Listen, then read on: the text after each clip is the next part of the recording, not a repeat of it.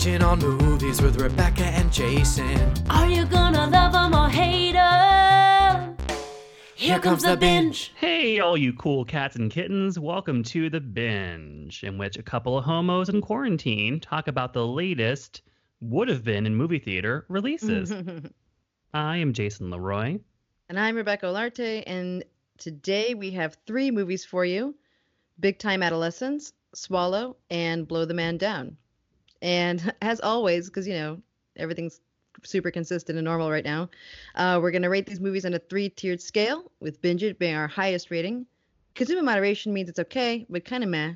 And send it back means. I mean, when you're under quarantine, just who cares? Watch whatever. send it back. Is that a phrase from something that people do? Mmm, I feel like it rings a certain bell from the before, but I couldn't quite put my finger on it. Uh, Like- so Would I just tell the delivery person to s- send it back to something? Send what Yeah. back? it's one of those like archaic old timey sayings that just doesn't quite resonate for today's world. Uh, mhm. So so really, uh, life doesn't feel particularly short in this moment that we're in. uh, so life is, I I dare say, no longer too short for uh for for that mess. Because what else are you gonna do? Uh, just watch the movies. What the hell? Go for it. it's both incredibly short and so long. yeah, it's it's it's difficult to know if uh, we'll look back on this period of our lives afterward and be like, that really was just a blink of an eye. Um, but if anyone does say that, punch them because it certainly did not feel that way while we're in the middle of it. Uh, guys, we are uh, doing our first ever remote episode of The Binge. Uh, this is something that we were likely going to have to do eventually uh, due to a relocation that is in my near future, possibly. Who knows? That's presumptuous to think that there is a near future, but What's the future? Uh, well, there, you know, as uh, as you know, and as we haven't said yet on the show, uh, I am quite uh, likely going to be moving to Los Angeles uh, in the next few months.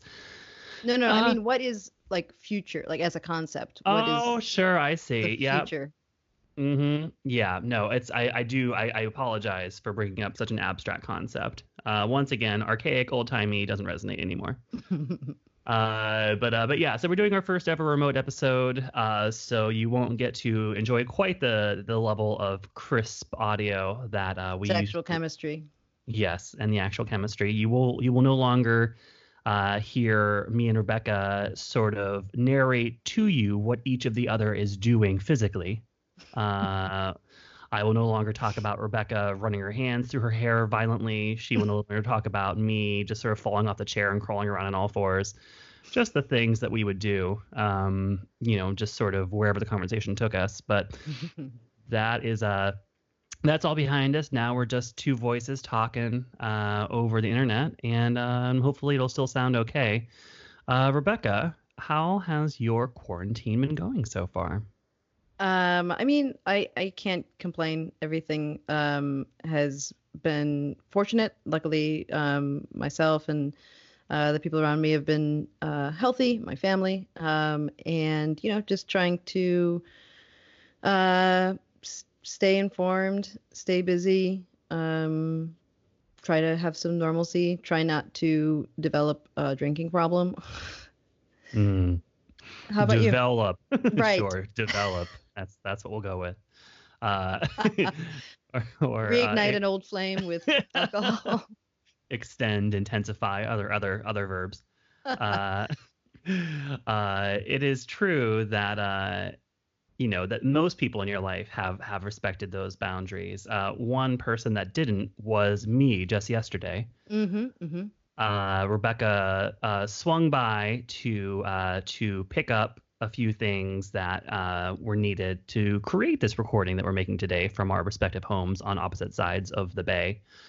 And uh, and you know we were very careful about it. I pre-bagged the items so I could just very quickly hand them off and then jump back.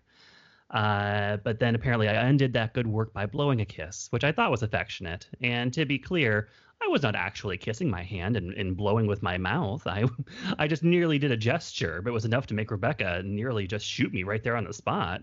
I've just been waiting for a reason. it didn't go great.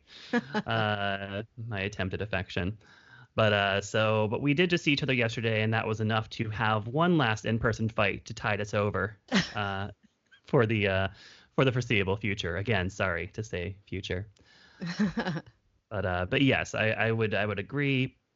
Uh, Rebecca and I are both um, incredibly fortunate. Uh, we both have jobs that we can do remotely um, and uh, you know we both have uh, you know a person that we get to share this with which is which is you know i guess probably has its ups and downs I mean, here's the thing. I've I have never seen Teacup be this aggressive. Interesting Oh, we said person. I'm sorry. Um, but I knew I did I didn't kind of I didn't mention this, but there's a a power dynamic in the house that's shifted. Um, you know, coming in and out in a in a normal day to day had a very like you know Soul and I are the people and Teacup is the cat. But now that we're here all day long, um, I think she like thinks that she owns the house in the daytime hours, and is just really um, bossy, uh, insistent, um, constantly stealing our food. Oh it's um, it's it's uh, there's a there's some there's some power play going on here at the house. You know, that's interesting because I have heard that really, with the streets of the city now being so empty, that nature is kind of gradually taking back its control. Mm, Like, there are all these reports of coyotes just literally roaming the streets of San Francisco.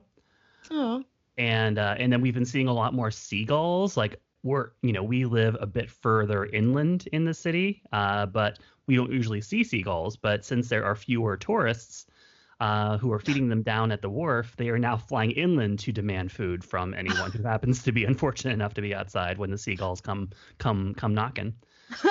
Uh, but yeah, no, that's so I feel like even though Teacup is an indoor cat uh, who is now has more humans around than ever before, she's gotten the memo from just like nature at large that this is their moment to reclaim the power. hmm It's happening domestically too. domestically. Oh, wow, that's yeah, it's that's weird. That is. I mean, I feel like going forward, we'll have to ask her permission to tape this show. Oh, I actually did. She she gave you about 20 more minutes, so we gotta talk fast. Gotta gotta Yeah. wrap it up. Gotta wrap it up. Uh, have you found? I know we were talking earlier about how now it seems like a lot of us have so much time to watch things. Have you actually been watching more things uh, during the last few weeks of uh, isolation? A little bit. Um, almost kind of in a roulette style. Uh, we ended up watching Avatar for the first time. that is indeed Russian roulette. Uh, is what I It would call that. Yeah. Holy shit, does that suck? it's so bad, right? My God, it's Why- terrible. how Avatar was ever a cultural sensation, even at the time, was lost on me. Like, I get that at the time the effects seemed cool, I guess, um, and it kind of helped bring in the 3D revolution that I'm just which now we were all waiting for. with bated breath. Uh, and and but even at the time, I was like, this is a terrible fucking movie. so bad and and now we're watching inception which I, I feel like is an example of you know you're watching a movie and you're really impressed with the technology and i know it's it's it's much newer but it's also like the story is not offensive Mhm. and it's clever and thoughtful and the, you know the visuals are amazing it's tech technically uh, a feat what like the like uh, because it's mean- in bright colors and, and 3D Avatar, the, the the script, the dialogue, the acting is so fucking terrible. Last known time Ellen Page ever wore a dress, I believe. Oh, yeah. uh, was uh, was in that movie. Deception. Uh-huh. Hmm Yeah, yeah, that's interesting. I don't remember uh, the acting being terrible, uh, but I'm sure if I were to go, it it, it was Avatar? just. Oh, in, in Inception. Oh no no no! I'm talking. Oh, I'm sorry. I'm saying like in Inception, you have a movie that is also like a landmark for Oh. for technology, but it's Mhm. also has Right, the these other script things going for it, right? And and that, I don't know. you don't have to sacrifice one for the other, right? You can have a, a technical movie uh, that pushes the boundaries that also isn't a flaming pile of shit Yes. like Avatar. Indeed. I would agree. Uh, so if you're a fan of Avatar, shame on you. Yeah, Uh, what? we don't understand. Please feel free to hit us up. We have nothing better to do than to engage on the subject of why you think Avatar is a good movie, if that's a if that's a belief that you hold. Yeah, I'm really into getting a new nemesis right now. I have the bandwidth. Just itching for a fight. Uh, and I know, and it's also like it's so important. I have found to not have any negative energy. Like if you are like Rebecca and myself, if you are quarantining with another person, mm, it is so so so very important to keep positive energy mm-hmm, mm-hmm, because if there's any negative energy, you are trapped with that. mm-hmm. Which is There's- nice. That's why the teacup thing provides a good outlet, right? We have a shared, we're united as humans in, in this power battle with our cat. Maybe we need to get a, uh, maybe take in one of those gulls, and then you and Scott can be. Just do some some lighthouse style feuding with the gull. you know, it's spring. That's fantastic. Yeah, no, that's true. Yeah, we we do need a, a common something to unite us. You know, sort of like a shared foe, like an asshole boss that lives in the house with us. And that sounds like that's what Teacup's occupying for you two right now. exactly. What have you been watching? You know, I I I am I am somebody who has not really found the this extra time um to to watch things. I know that I mean work is keeping both of us very busy. I know for you as well. Um, but one thing that we have been trying to do is actually watch uh, movies, not the movies we're talking about on this episode, which I had to watch back to back last night. But, uh, but you know, I I am you know I stupidly ha- uh, always buy physical Criterion copies of so many movies and just never ever ever watch them. I just display them proudly on my shelf in case anybody looks and uh, and so I've been really pushing Scott to pick which ones he wants to watch, and then we can watch them. So, like so far, we we watched um, being John Malkovich, we watched Rushmore, which he hadn't seen before. Oh my So- god, did he love it? Yeah, yeah, he liked it. Uh, you know, it's it's such a to watch Rushmore for the first time in 2020. You know, which is I Mm. think 22 years after it came out because it was like 98, I think. Uh, you know, it really it's hard. It's one of those things movies that was so influential on so many other things that like to watch it now, you almost feel like you're watching something that's like a a weak derivative version of other things you've seen. um, because you know it gave us the Wes Anderson storybook template because he didn't really use it as much on his first movie, Bottle Rocket. Mm. It was the movie that kicked off like the, the Bill Murray renaissance of him as like middle-aged, cool, sardonic guy, as opposed to sort of like fading 80s movie star. Uh, it kind of was pre early aughts hipster boom uh, with Jason Schwartzman's character. So yeah, it, it's he he did enjoy it. He did enjoy it. And the great thing, the great thing about the Criterion of Rushmore is that among the extras, they have, if you remember, the MTV Movie Awards. Uh, the year after that came out, they had the Max Fischer players reunite to do um, Max Fischer versions of the nominated films that year. No. So they have these like Max Fischer players versions of um, Armageddon, uh, of uh, Out of Sight, and and, uh, and a third movie from from that that particular year. And these are just like a couple minutes long, but they have like that kind of just like that scrappy, low budget, you know, high school play production value from um from Rushmore. So Oh my god. it's a real treat. But uh, are there any movies or TV shows that you feel like are especially relevant right now that you'd recommend to people? Like, are you somebody who's running to watch Contagion, or you like keep me away from anything that that feels that reminds me too much of what we're going through? Uh, I'm not. I'm not looking for any um, movie like Contagion. I, um, I guess I've been kind of doing this. What are movies that are sort of like were maybe blockbustery that I wouldn't normally see? Um, again, like Inception, Avatar, um, that like you've never made the time for and been making time for. So I haven't been doing that. Um, I will say I don't know if this is a thing. Um, do you know if there's like if there's any app or program that lets people watch movies together? Is anybody doing that?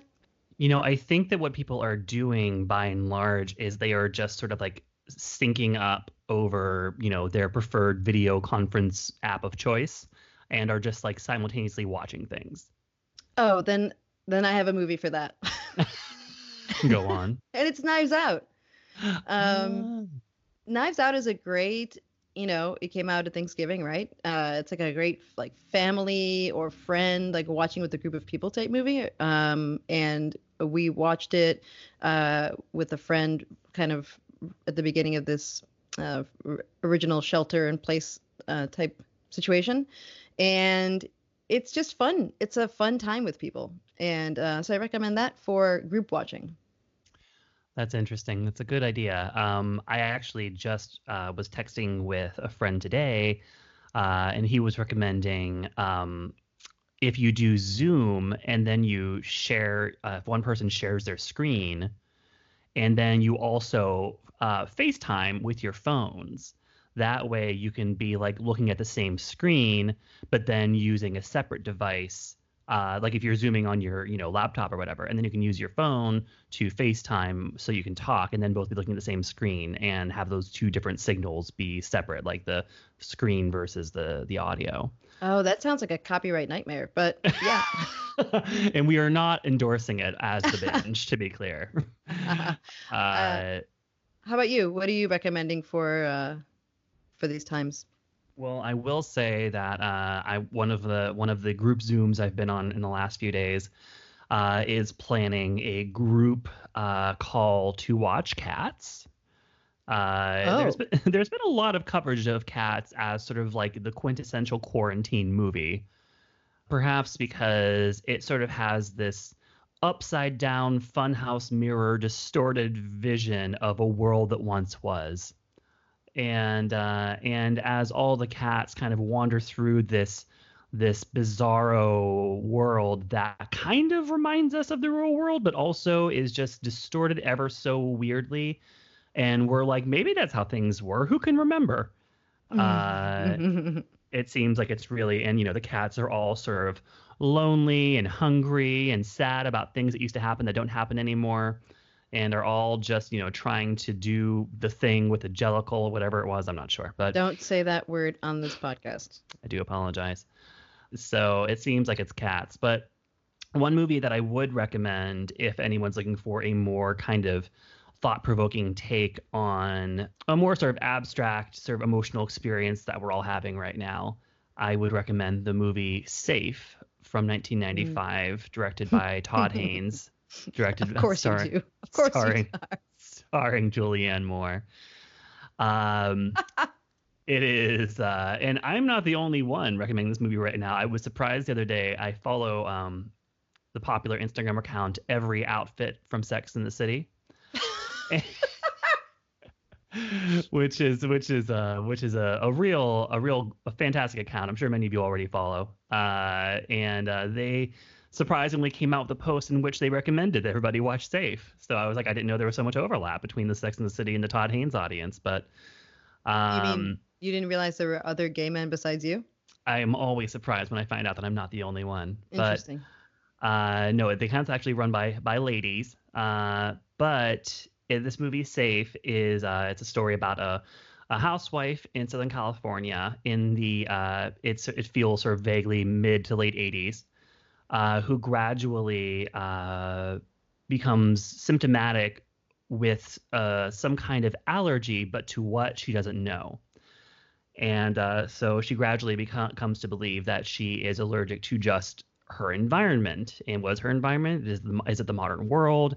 Is it chemicals? Is it pollution? Uh, hard to know. Uh, but she uh, starts to sort of withdraw further and further from her reality um, and more and more into these sort of increasingly cult-like groups of uh, sort of new age healers who pull other people with her symptoms together to sort of escape the uh, sort of the dangers presented by the world around her. And uh, she sort of you know takes her her you know while her husband and child are sort of just watching helplessly. Uh, it's a it's it's such a, a Rorschach test of a movie because it does not tell you at any point what's really happening. Um, it never says what it is that she's going through. And at the time it was sort of interpreted as more of a commentary on living through the AIDS epidemic. Uh, and uh, and now and and certainly I don't know if anyone else is watching Rachel Maddow, but she has been going out of her way to make connections between the current moment and the early days of the AIDS crisis as well. Mm. So uh, so safe is uh, is is a, a highly recommended movie um, if you do want to watch something a bit heavier and more thoughtful about kind of what we're all going through right now. And if you don't, I fully understand. if you don't, may I recommend watching the Super Bowl halftime show on YouTube? I've done it probably. I think we we watched it like sixty something times. Have you? Since uh, I, I think I mean we're not officially counting, but um, almost every time we open YouTube, it it'll end there. That's fantastic. I suppose there is also um, the Beyonce Homecoming show movie Mm. on Netflix. Good idea. I'm gonna watch that tonight. Thank That's you. a, that's yeah. I, I've been like pulling together. I've been looking to see what like concert films are available on my various services because, of course, like going to concerts used to be the probably the number one reason I leave the house. Um, and, uh, and I'm just watching as show after show after show coming up that I have tickets to is being canceled or, or postponed. And uh, so I'm like, what can I? Oh, that's right, concert films. And uh, certainly Beyonce's Homecoming is more than just your average concert film, uh, and also has the enormous Coachella audience there watching. So it really is just like this kind of perfect example of all the things that we absolutely cannot do right now. Not at all. Um, I was also uh, did what I didn't think I should have ever done, which was watch The Mandalorian. I Hmm. knew I couldn't help myself around Baby Yoda. I knew I wouldn't be able to, um, and I I couldn't. I I like yelped through the entire thing. Oh, I loved it. it. was good. I thought it was really good. I'm not a Star Wars fan even, um, and I really enjoyed this the series. And Baby Yoda, I'm just like refreshing the website every day until the the uh, realistic home version is available. I was going to do. I didn't know that you had to wait. It was like on. It's uh, being made still, and uh, my um, entertainment during this was going to be, you know, uh, I work from home and we dial in, and you know, everyone's like, oh, the kids are home, and all this about like, you know, how hard it is to juggle parenting and uh, and working from home, and I was going to just start living as though I had a, a baby Yoda as my child, and like really commit to the charade that I was um, uh, a parent of a baby Yoda. Uh, but they're not made yet, so I can't do it. Now, uh, were you getting emotional at just merely the sight of Baby Yoda, or were they Yes. doing like okay, so it wasn't like Baby Yoda didn't have a sad storyline. It was just merely looking at Baby Yoda that was reducing you to this pile of tears. You haven't seen it, have you? No, I have not watched this show, but I'm familiar with Baby Yoda because I'm a person who lives on this planet. so you say. Um, but just how how can you not look at him and and your your heart just melt? He's adorable. He is very adorable. Uh, the Just memes, the memes are cute. Memes are cute. It's a weird thing to see memes first and then see the original content and be like, oh, that's from the meme. like the the tea drinking scene. Um, Mm. it, it's impossible to um not watch it. You know, wasn't expecting it. The scene comes up and I'm like, Big Little Lies. it's funny you say that uh, because I remember when that show first came out and that image of, of Baby Yoda holding the teacup was making the rounds. Like somebody on Twitter posted it and was like, in nine months, nine months from now, Reese Witherspoon's social media gay is going to post this with a caption, "Need my morning Java,"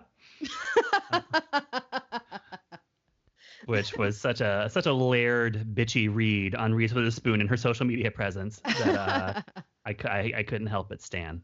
So. Uh, and I thought Scott would want to watch The Mandalorian, but turns out he had zero interest. And um, and I don't know what does interest him to watch right now. I just had to like force him to watch the first episode of the new Heidi Klum Tim Gunn fashion show on Amazon, making the cut. And he was kind of like pensively, kind of tentatively watching and engaging. But then in the end, the judges picked such a ridiculous winner that he quit the show right in the spot. So I really, it blew up in my face, my attempt to get him to watch that show with me oh no. Yeah, real challenging. But uh, speaking of things that are streaming, um, what uh, Rebecca and I have decided to do for this month and possibly going forward um, is to focus on new movies that are available uh, either streaming, they're either you know new releases that are you know that are on Hulu or Prime. And these are not like just random tiny movies that are just being dropped in there. These are movies that would have been sort of larger releases uh, that are sort of being rushed into a streaming window due to the closure of all the movie theaters. Um, and eventually we might we certainly were considering doing some of the bigger movies that are available as like premium VOD, like Onward, The Hunt. Um, but we decided we did not want to pay twenty dollars for either of those.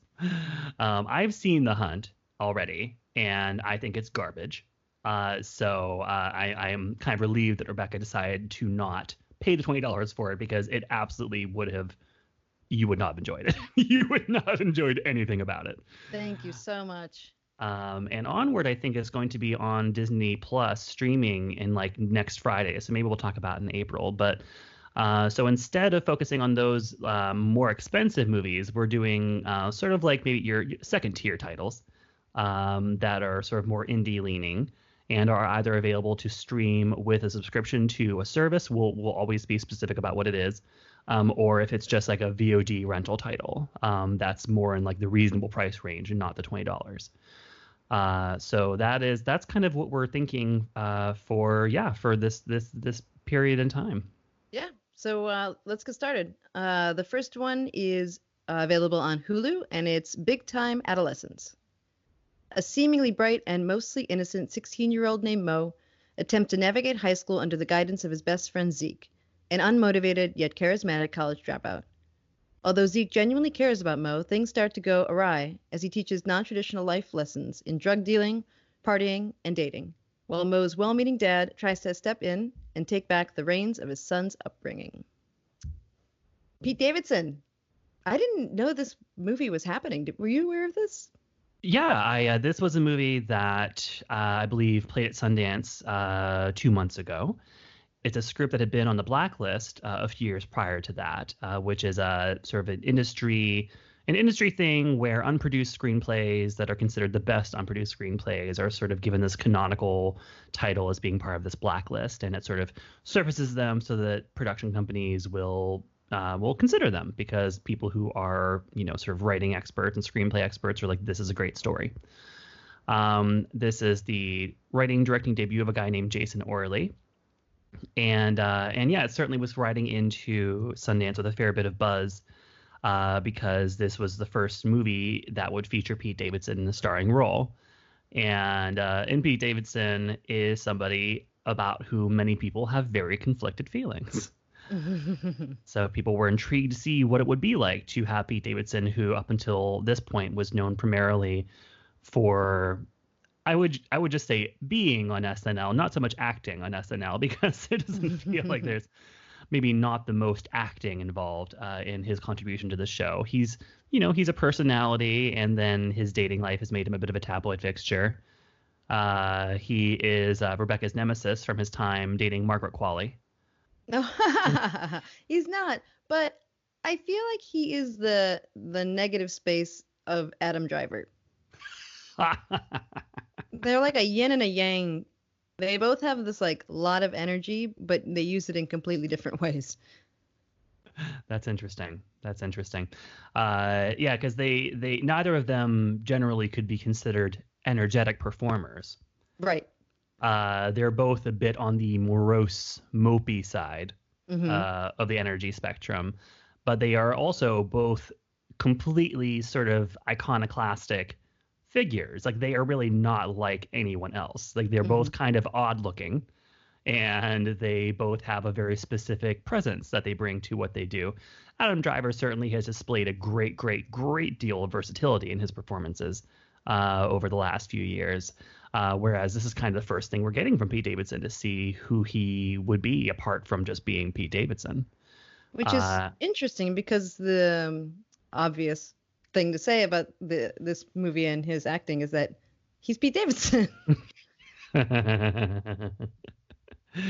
yes, uh, I uh, yes, he is Pete Davidson. I, I cannot I cannot deny that. Is that so? What was your um, sort of prior experience with him? Like I can't remember if you're an avid SNL watcher. I am an avid SNL watcher. Uh, I had just recently see his, seen his stand up, um, the new special on Netflix. Um, I am a fan of his.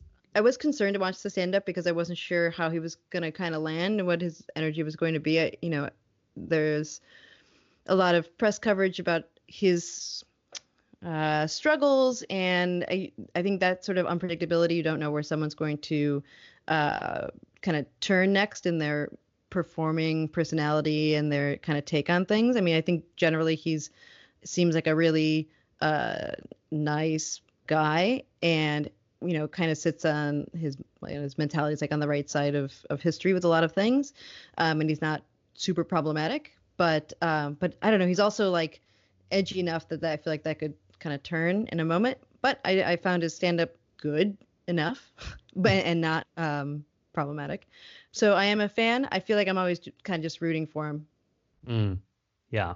How about you? Yeah, I would agree. Uh, he does not bother me in the way that he seems to make people just angry. Uh, people are, I think there's a sense that some people resent that people who they think are not worthy of being famous for whatever reason become famous. Mm. And I feel like that's with Pete Davidson. People are like, he does not deserve to be famous. He is not good looking. He is not funny. He is not talented. He is not charming. Um, and uh, I would disagree. I think he's all of the above. Mm-hmm. Um, I agree. And uh, and I, I also I enjoyed the Netflix special. I know people were like, it's not funny. And yeah, it's it's not like a laugh out loud uh, stand up special generally. Um, you know, but it's you know, I, if you want one of those, one that Scott and I both watched recently that's so fucking good is the Fortune Feimster one. Oh, it's so good. Oh, it's so good.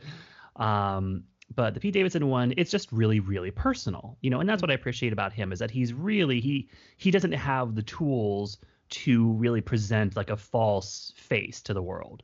Mm-hmm. Um, like he is a very exposed performer, very personal at all times, and I really appreciate that about him. Um, like you get a very authentic kind of sense of who he is at all times from what he's doing, and you know he's he has that kind of artistic temperament where he really is. He almost kind of hurts himself whenever he is out there doing his art Mm. because he is so exposed and he's been very, very, very open and outspoken about his mental health struggles and uh, and I admire that. I think that a lot of people value having somebody on the national stage who will talk so openly about what you know what he goes through. Um, and I, I agree that I was you know worried that it was going to be like a pissed off ex boyfriend who would just be you know trashing his ex girlfriends and telling sex stories or something. And it was not that. I think he did, of course, get some jabs in on Ariana Grande, um, which I think which I did at least enjoy one of them when he was trying to help people understand what it's like to have your ex go on a magazine cover. Um, and he said like he's like he's like imagine if I just spray painted myself brown and hopped onto a magazine cover. and just him to use the, the term spray paint myself brown to to to to mean just like putting on body makeup the way that she does um was hysterical to me. um, so anyway, that aside, so I yeah, I was not going into bit into big time adolescence feeling like ah this fucking guy. Um, but I, I do also I do feel like it is it is his persona. You know, this is his his persona sort of perfectly captured in sort of a a well written movie role that he performs very capably. That's uh, I couldn't agree more. I mean, being as the first um, film that he's he's starring in, I think that okay, fine, maybe we'll check off versatility later. um, it, it really is this complete Pete Davidson, the character that you've you've seen on Saturday Night Live and and in stand up and in the press is is who this character is Zeke in the movie. Yes. Um, so in it, you know the movie around him, you know it, it's I wouldn't say that it's the most inspired or original movie. I do think that it kind of has an interesting story to tell that I maybe haven't seen um, sort of put center stage the way that does in this movie. You know, we have this premise of, yeah, this young kid who, you know, became good buddies with his older sister's boyfriend back when they were dating. And the kid was much younger, and you know, you, you know, like what, you know, 12 or something, and the boyfriend was, a, you know, in his late teens and uh, just looked up to the boyfriend and didn't really realize that the boyfriend was a loser um, and just kind of looked up to him and sort of kept being friends with him in this sort of mentor mentee relationship. Um, while his family, while the boy's family is like, "What are you doing? This guy is garbage."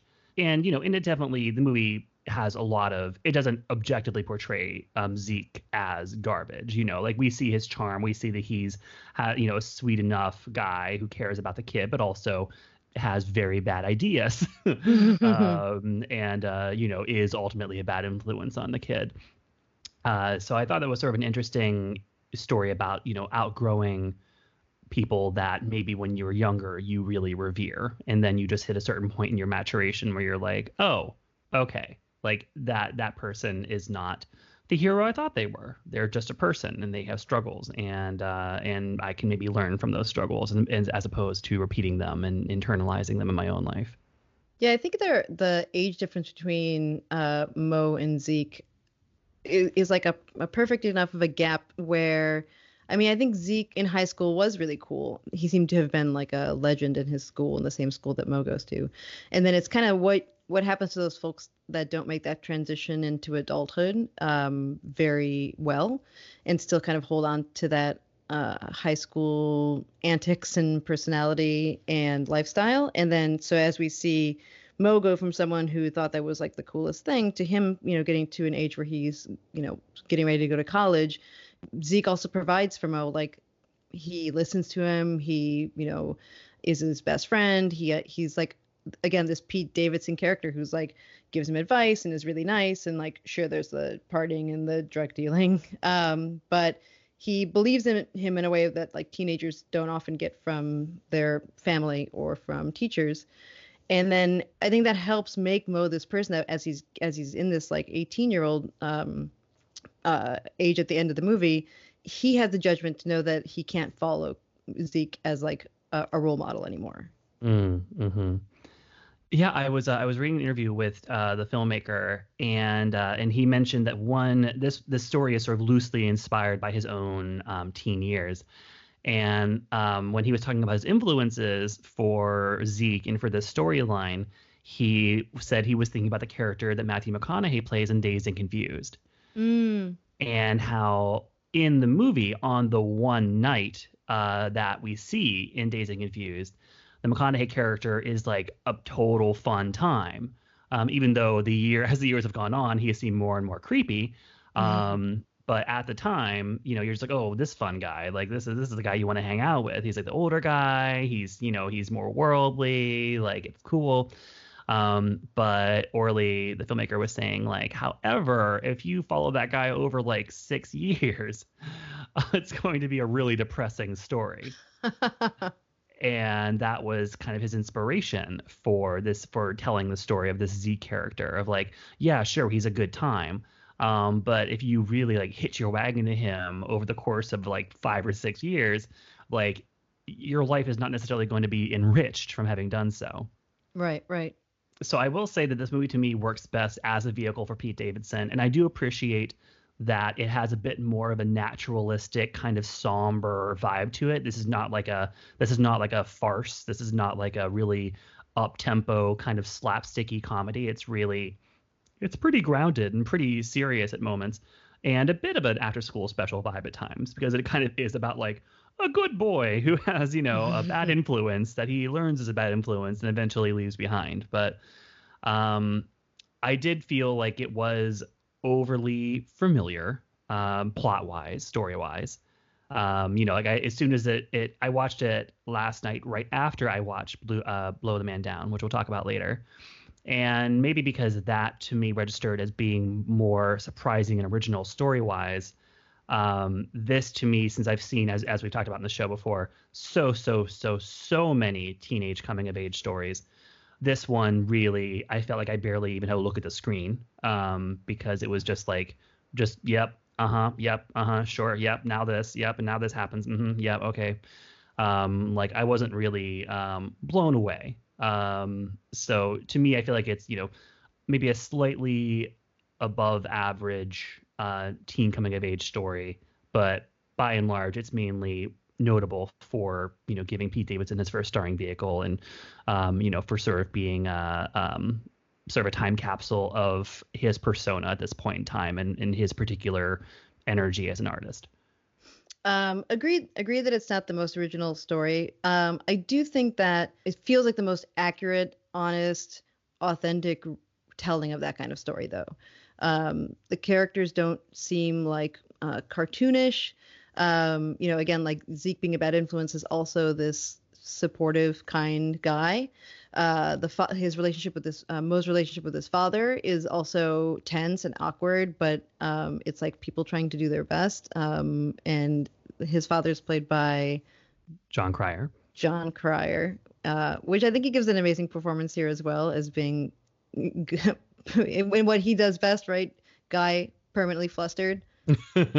right, like it downplayed ever so slightly to you know for this kind of more indie feeling film. So it's not just him being you know apoplectic at Charlie Sheen on Two and a Half Men or whatever. right, exactly. But guy at the end of his rope. Um, and and so yeah, I, I enjoyed it. I thought it was funny. Um, and I thought it was uh, yeah very uh caring telling of this kind of story. I guess one other thing I felt about it was I do I do wish that um, the female characters had a bit more autonomy in the storyline. I did appreciate. I feel like the actress who plays um, Mo's love interest, Oona Laurence, mm. I really enjoyed her presence because she was really just sort of like spiky and uh, sort of like uncompromising. Mm. And uh, and it was I you know and it was sort of about like him needing to learn how to you know sort of embrace that. But you know Sydney Sweeney, who plays Zeke's girlfriend, who's she was in Euphoria and uh, in Once Upon a Time in Hollywood. I felt like that character was was kind of I felt like she I mean I I did feel like okay I know that girl you know like I definitely like that's definitely the girl who like dates these dirtbags. Um but uh and I saw the filmmaker mention that he was like oh I feel like I let my mom and sister down because you know this movie doesn't pass the Bechdel. And you know none of the women ever speak to each other or anything like that. Um but you know that just wasn't the story he was telling uh, but you know, he he takes comfort personally that he thinks that all the female characters are smarter than the male characters, and that's certainly true. For sure. Um, but uh, but yeah, I think that you know the actresses that are cast are all good, and I just wish that there could have been more from them. But that's that's not the focus of the story. You know, it's about Mo. It's about Mo and Zeke. I hope to see more um, from this director. Yeah, yeah, I think this is an auspicious start, and I think he actually did work on the Netflix special too. I think he may have actually even been the credited uh, director on it. So I think he and Pete Davidson really, um, you know, connected making this film. Um, so yeah, I would yeah see what's next from them definitely. What are you giving this one? Uh, for me, it's a consume. Yeah, I would say consume plus. Yeah, I could see. Maybe a was... binge minus. I wouldn't go that far, but consume plus I would maybe consider. Okay. but but uh but yes, but uh yeah. Well, point taken. Uh, that for you it could be as high as a binge minus. As high. I mean, what does that even mean now? uh, now now that I've seen Avatar. Which is many people's ultimate binge plus. Who can what can even I mean what even there's it defies logic. So it screws up the whole the whole grading system. Um, but as we mentioned before, um, Big Time Adolescence is streaming on Hulu, and it's rated R for drug content, alcohol use, pervasive language, and sexual references, all involving teens. uh, so yeah, it was a creepy laugh. uh, anyway, uh, yeah. Movie number two is Swallow. On the surface, Hunter appears to have it all a newly pregnant housewife, she seems content to spend her time tending to an immaculate home and doting on her Ken doll husband Richie. However, as the pressure to meet her controlling in laws and husband's rigid expectation mounts, cracks begin to appear in her carefully created facade.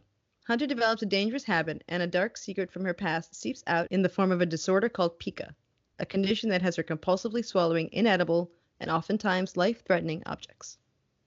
So, uh, so this is one of the ones that is uh, this is a VOD title. Uh, so it's available. Uh, you know, this is like an indie art house movie that is available to rent for like you know six ninety nine, something like that. And uh, and I, I had started to see uh, coverage of it maybe you know a month ago or so, and I was just very I was just very intrigued. This is a movie that has a really great visual identity that is that is consistent across all of its marketing as well as in the visual eye that the uh, cinematographer and the art director bring to it. Um, this is a movie that is gorgeously shot and composed.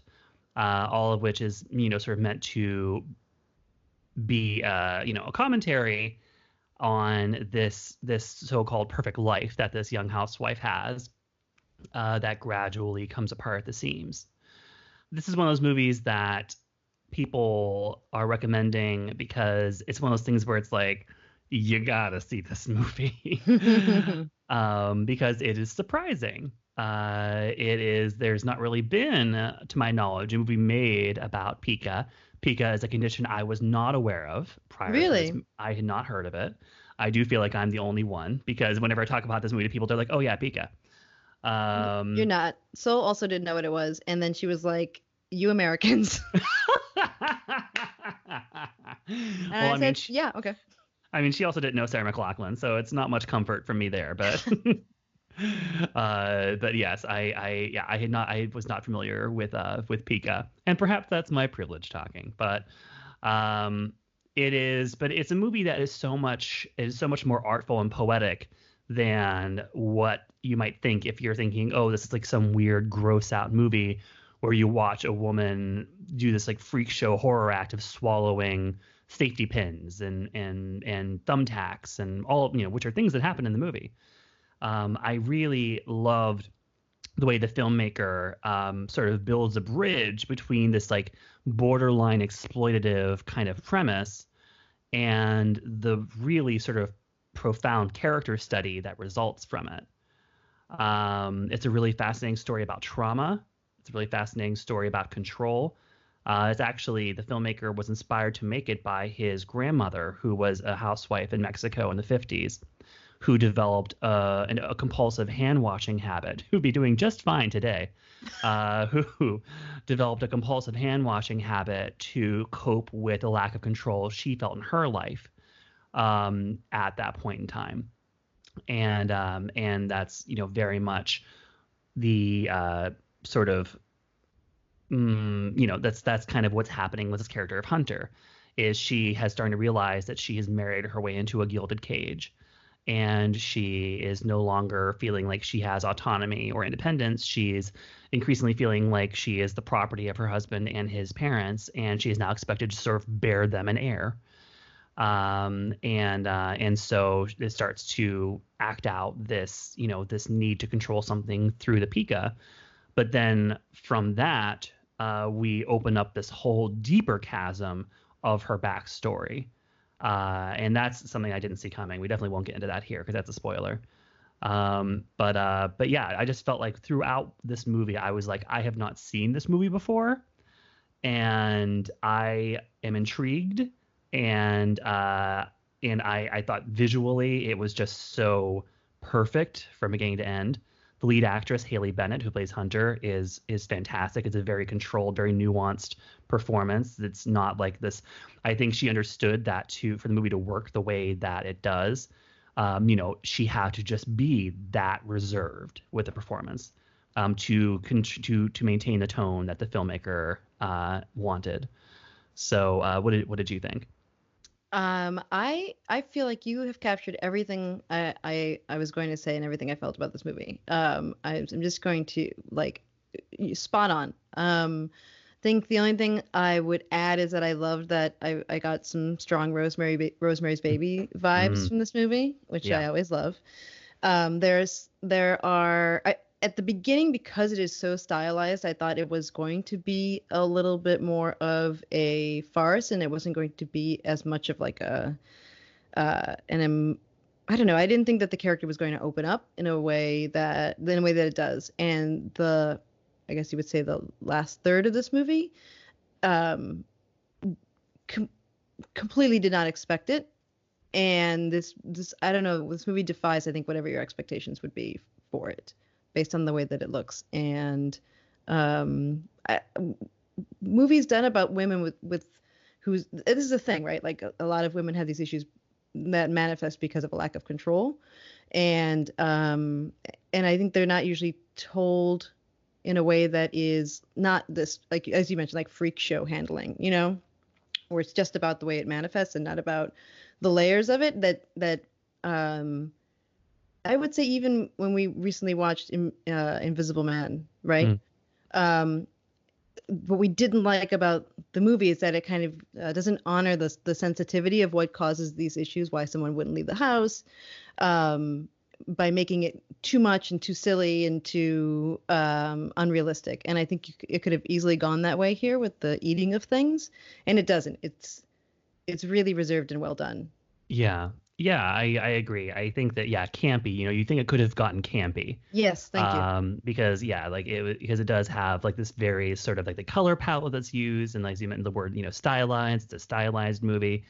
Um, and it's about this sort of picture perfect housewife, and these are all these all feel like clues that you're going to be watching something that's going to get very campy very soon, and it actually goes really hard into sort of like yeah psychological realism, which is unexpected, and I think that's kind of part of the what's so remarkable about the visual design of the movie because it does become decreasingly stylized as it goes on. Mm-hmm. It's sort of like as as the facade starts to crumble and come down, those elements of the movie start to start to lessen, and it, it's really just really brilliantly sort of executed and mapped out throughout.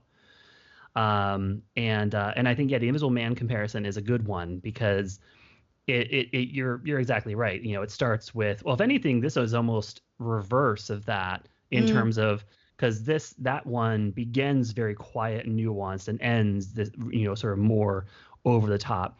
And this one leads with the part that is the more sort of stylized part, and Mhm. then switches, and by the end is very quiet and very psychological and very nuanced and um, but you know but of course the difference uh, is that the invisible man heightened part is like this ridiculous studio blockbuster. Um, and in this it's just this really sort of very it feels very todd haynes to bring him up again. Um, you know this very sort of just artful poetic beautifully lensed um, knowingly heightened uh, vision. I think it was because in this that's part of the, the the master design as Mhm. opposed to Invisible Man, where it didn't feel like part of a master design. It just felt like the movie kind of selling out on itself. because I think that um, the stylized also allows the viewer, the, the stylized part allows the viewer to also feel controlled, right? Mm. You really like- like you are part of this whole. Uh, uh, the way the order of everything is and how intentional everything is, um, it becomes part of your experience as well. Um, and I think that you really hit the nail on the head using the word camp because again, you you get those signals, you're thinking camp, and then you don't think of camp as something that is also going to be like respectful to the character. Oftentimes, you know, camp has women um, portrayed in ways that are, you know, for the audience uh, to laugh at or like, I don't know, be entertained by, and and not their story taken seriously. Yeah, yeah, definitely. This is not so Um, to say this is not camp. right, right. Yes. Uh, yeah, I would I would agree. Uh, this is this is just a real find. Like this is a really surprising movie. It's I mean it definitely for sure does not flinch from the pica. uh, especially in the first half. And it is definitely I don't know about you, but I was I watched it with uh, with Scott and our friend Pablo, and we were all going like, "Ugh, ah," you know, at times. So I think you know, so the movie does give you that. So it's not like it still does show her eating these things and it's in the consequences that eating the things wreak on her body. So it, it does still have that, and it is hard to watch for sure at those times. Did you? I don't know if you found those parts hard to watch. Actually, no. Um, Soul found them a little hard to watch. I, I, um, to me, it's, it's, I don't know. It just was very clear that it's a movie in a way that um, didn't feel gross. And again, your your profession uh, has, has has resulted in you seeing many versions of the real stuff. Um, you know, sort of horrifying videos of the consequences of people eating things they shouldn't. So What do I do for a living? I know it's just an ongoing question that uh, the viewers will have to wonder. um, but uh, but yeah, I can see how you know this movie's depiction of it. You're like, eh, all in a day. But uh, if you are not the uh, the salty pro that Rebecca is, you might uh, you might find yourself uh, squirming a fair bit uh, during the during those scenes. But but all of them are done, you know, very with the sort of just the visual precision and taste that the whole- entire movie is. Uh, so at no, at no point is it like okay, well now it's just trying to. You never feel the movie being like, "Are you grossed out? Are you? Are you?" Uh, it's not. It's not that kind of movie at all. Is it Uh, is it rude to give this movie a binge it? I hadn't thought of that. Um, but uh, well, you know, I would say I would say not at all. I, you know, since it's really ultimately not about uh, binging and purging or anything like that, I would say uh, that I confidently give it a binge it and don't think it's in any way problematic to say so. Good. Then I'm giving it a binge it. binge it, double binge. Ooh, double binge? Okay, now I think that's maybe a little rude. Um, Swallow is available to rent on Apple TV and Amazon, and it is rated R for language, some sexuality, and disturbing behavior. Third, last movie of the, what is this, a day, a week, a month, a lifetime? Okay, uh, is Blow the Man Down. Welcome to Easter Cove, a salty fishing village on the far reaches of Maine's rocky coast. Grieving the loss of their mother and facing an uncertain future, Mary Beth and Priscilla Connolly cover up a gruesome run in with a dangerous man. To conceal their crime, the sisters must go deeper into Easter Cove's underbelly and uncover the town matriarch's darkest secrets. Okay, I have to say it. Blow the Manny by the CO down. Am Am I right? Oh, am I right, ladies? Uh, yes. Uh, it's funny you mentioned that. I was reading an interview with the filmmakers. Uh, this is the um, the writing directing debut of a of a female uh, writer director team, and uh, and they were saying that yeah, their uh, their their DP, uh, Todd Banhazl, who not uh, incidentally was also the DP on Hustlers. Um, he cited Manny by the CEO as sort of the opposite of what he what they wanted to do with the sort of the visual POV of this movie, uh, because he was he would always bring up that scene where all the guys are together in the basement and Michelle Williams comes in and is like, "Hey, sh- knock it off! You wrap it up!" And they're like, "Yeah, yeah, yeah." Um, and they really want to identify that kind of that familiar dynamic of like you know the the woman just being in the background, kind of nagging the guys. Um, and then the, but the POV is the guys, and he was like, you know, the visual POV with this is going to be the the inverse of that, where it's always it's going to be these like New England fishing villages, but the POV is always going to be female. Mm-hmm. Uh, so yes, you are you are spot on to uh, to pull out the Manny by the CEO uh, analogy here. um, did you lose your mind over this cast? This is definitely like a gay dream in the sense that we have a we have a number of uh, of of character actresses of a certain age all uh, gathered for sort of a delightful ensemble. We have June Squibb, uh, we have Annette O'Toole, we have Marceline Hugot, best known to all of us as Kathy Geiss from 30 Rock, and most of all, best of all, we have Margo Martindale. Uh, so I mean, these are actresses who are sort of usually the only one uh, of the of their group that are in any one particular movie or TV show, and some of them, such as Annette O'Toole, are sort of especially overlooked. So to I will always think of her from the original TV miniseries of Stephen King's It from uh, 30 years ago. Uh, she was the original Beverly before Jessica Chastain, but uh yeah this was a real dream a cast and you also got uh Desi from Girls, who I, I thought you you were uh, a fan of. No. yeah no there is also yeah i was like who oh right that guy yeah ebon moss bachrach uh is Wow, nice. Thank Impressive. you. Uh, he's also in the movie. And then uh, Morgan Saylor plays one of the two protagonists, and she was Brody's uh, sulky daughter on Homeland. Uh, so yeah, there's and then also uh, Gayle Rankin from uh, Glow on Netflix, who Mm. plays Sheila Sheila the She Wolf, Yep. uh, has a great performance in this movie. So uh, yeah, this is a, a wonderful, very sort of unexpected ensemble cast. Like whoever the, the casting for this movie is incredible because like it's all you know, no one in this movie is considered a big star. Margo Martindale is the biggest name in the movie, so whenever that's the case, you know it's it's it's very it's very specific casting, and um and and everybody in the movie is so fantastic. So this is this is a core. Uh, yes, you are you are accurate to sense that I'm excited about this cast. I I feel like you're excited about this movie. Go ahead, drive drive the car. All right. I'm drunk. Uh, you drive. So, um, so, uh, so yeah, so what we have here is uh, we have a sort of a little feminist murder mystery uh, set in uh, coastal Maine in a fictional town.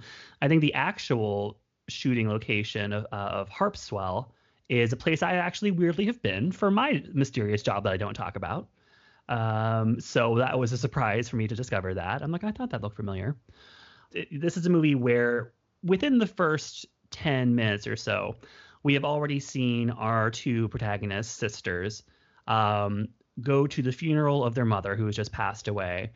And then we watch as one of them um, kill somebody in self defense.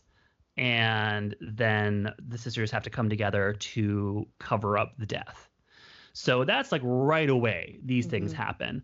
And I was wondering, watching the movie, okay, where does it go from here? You know, like we already, it's not a who done it because we saw exactly what happened. Um, so what's what's the rest of the movie about? And uh, and it, and sure enough, it is a movie that is is sort of your classic pulling back the curtain on a small town and finding all the secrets that are sort of underneath the the surface. Uh, it is a it's a unique idea to take the sort of you know fishing village town that is you know sort of predominantly run by you know these you know, the, the male fishermen and to just not make them the point of it at all, but to instead focus on the women uh, who are running things uh, sort of less uh, obviously. Scott did call it um, Old Lady Gang uh, while, while we watched it, which is also on uh, The Real Housewives of Atlanta. Kandi Burruss has a, a, restaurant called Old Lady Gang that she named after what her husband calls her mother and her two aunties uh, because they have been known to come around and, and cause rumbles. So this all this movie is ultimately kind of an old lady gang vibe. Uh, and I don't want to like get too much into what the secrets are that are uncovered, um, because it, it's surprising. I was surprised. Uh, oh, same. Where where things went, but let's just say that is about you know all these women who were um, who were peers and friends of the of these young girls' mother who's just passed, and there's sort of three of them that form sort of the power core. Uh, Squibb O'Toole and uh, Hugot, and then Margaret Martindale plays sort of the outsider who they now are taking issue with because while the mom was alive, she kind of protected her and worked with her. And now that she's gone, um, the sort of quorum of women um, want to challenge her and to possibly make her uh, stop running a business that they uh, take issue with. And when they got into the, the, the particulars of this business, were already very surprising to me. And then when we got into the backstory of why it was made, I was like gobsmacked. Mm-hmm. Um, it's it's surprising. Uh, so yeah, it's it's it really is just sort of your yeah, just sort of your classic, sort of almost you know blue velvety. Uh, you know, people have compared it to Fargo. I would say it's more like Fargo the TV show than Fargo the movie. Um, but uh, but it kind of has that dark humor, small town crime kind of vibe. Uh, although I wouldn't say it's especially humorous. Did you? Uh, what do you no. think? No, I mean I think the, the the sort of bumbling police officers mm. who kind of run the, run a thread through this movie add a little bit of the levity to it, and and otherwise it's it's not funny. No, no, it's not a it's not a funny like you will find things entertaining about it, but it's not funny. Yes. Yeah, I would agree. I, I was I, I'm yeah, I think I'm glad that we're aligned on that because I was a lot of the coverage I was seeing was like, oh, it's so.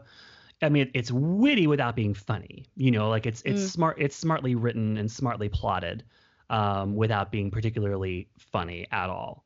Right. Uh, you know, you'll you'll be chuffed. You'll be you'll be you'll you'll you'll have a huh. You'll be. you'll you'll be when you figure things out or, or when when you're when you're watching or you're you know figuring out what they wrote or where, where it's going, you'll you'll get a, a pleasant, uplifting moment, but it's not a it's not a crack 'em up. No, not one of the classic trademark binge crack 'em ups. Squibb uh, crack 'em ups. and she, I mean, you can always tell she's just always wanting to do a fart joke at any given time. Squibb's like, put me in. Uh, but uh, yeah, I mean, so instead, it's just this really sort of fascinating intergenerational female ensemble that has a lot of surprising backstory that uh, that gets revealed as the story goes on. This is not this is not an especially fast-paced movie because I feel like what I was saying earlier about like in 10 minutes you have you know two deaths. Um, it is it's still it definitely has the pacing of um, of a sort of more of a more indie movie. Um, you know, it's not like a you're you're not going to be catching your breath watching this one, but it's still it's just a really well constructed little movie. It has a great sense of place. You really do feel like Mm.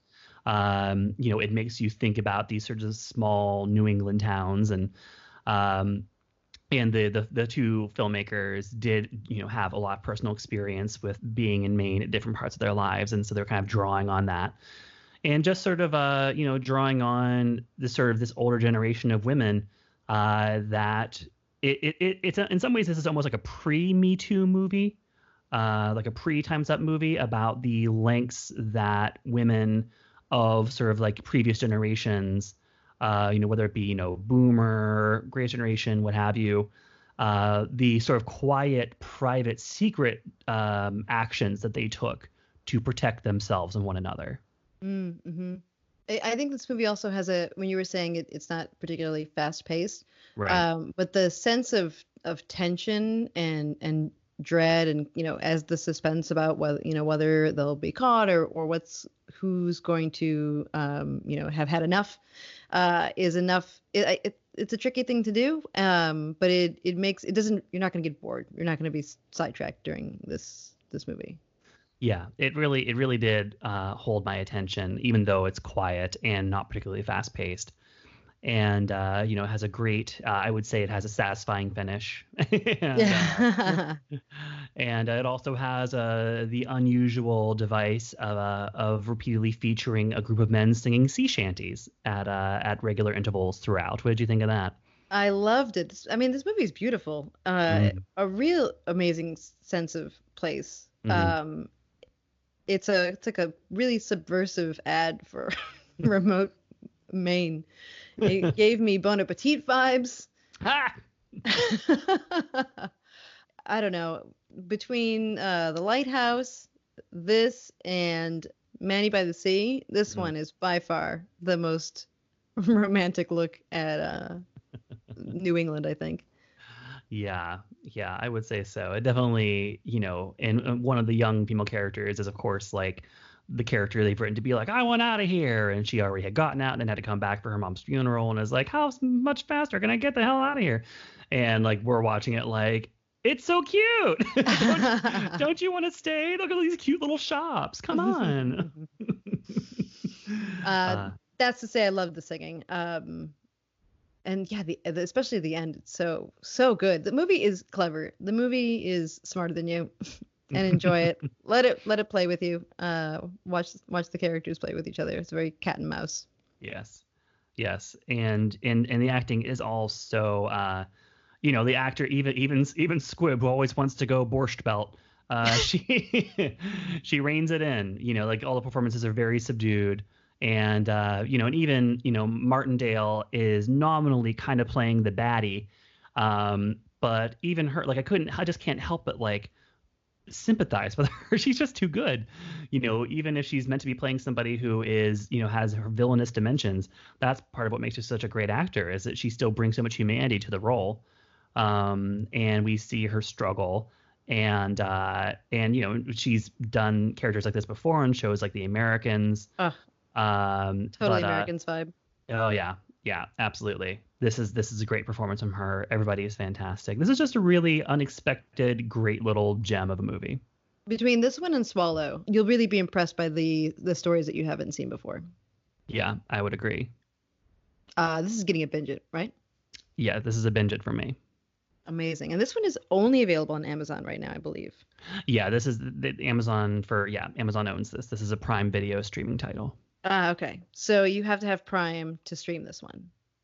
Yeah, and I don't know if they if you don't have Prime, if I'm sure they probably have like you can like pay to rent it or something. But if Mm. you do have an Amazon Prime, this is an Amazon production, and uh, so it's included in your um, Prime Video membership if you have one. Got it. Uh, so it is streaming on, on Prime Video and it's rated R for language, some violence, sexual material, and brief drug use. So brief. That's it, Jason. That's it. Until next decade. Time has lost all meaning, um, but uh, but in theory, we will be back next month in in quotation marks. uh, to do this again, and um, and we'll see what other notable movies are out there to stream while we're all going through this together. In the meantime, everybody stay home, do the right thing. Uh, we love you. We're thinking of you. Uh, we're here to chat about any movie stuff you guys want to talk about in the interim because we're all just at home. So we are we are around and here uh, to chat. Yes, thank you so much for listening, Jason. Where are you going to chat on Twitter? Uh, you can chat with me on Twitter or Instagram. My handle on both is XSFaggage. Still with that. I'm uh, at Fight Balance on Twitter. Thank you so much for listening. Stay home, stay safe. Bye bye. Binging on movies with Rebecca and Jason. You made it to the end, that's amazing. There goes the binge.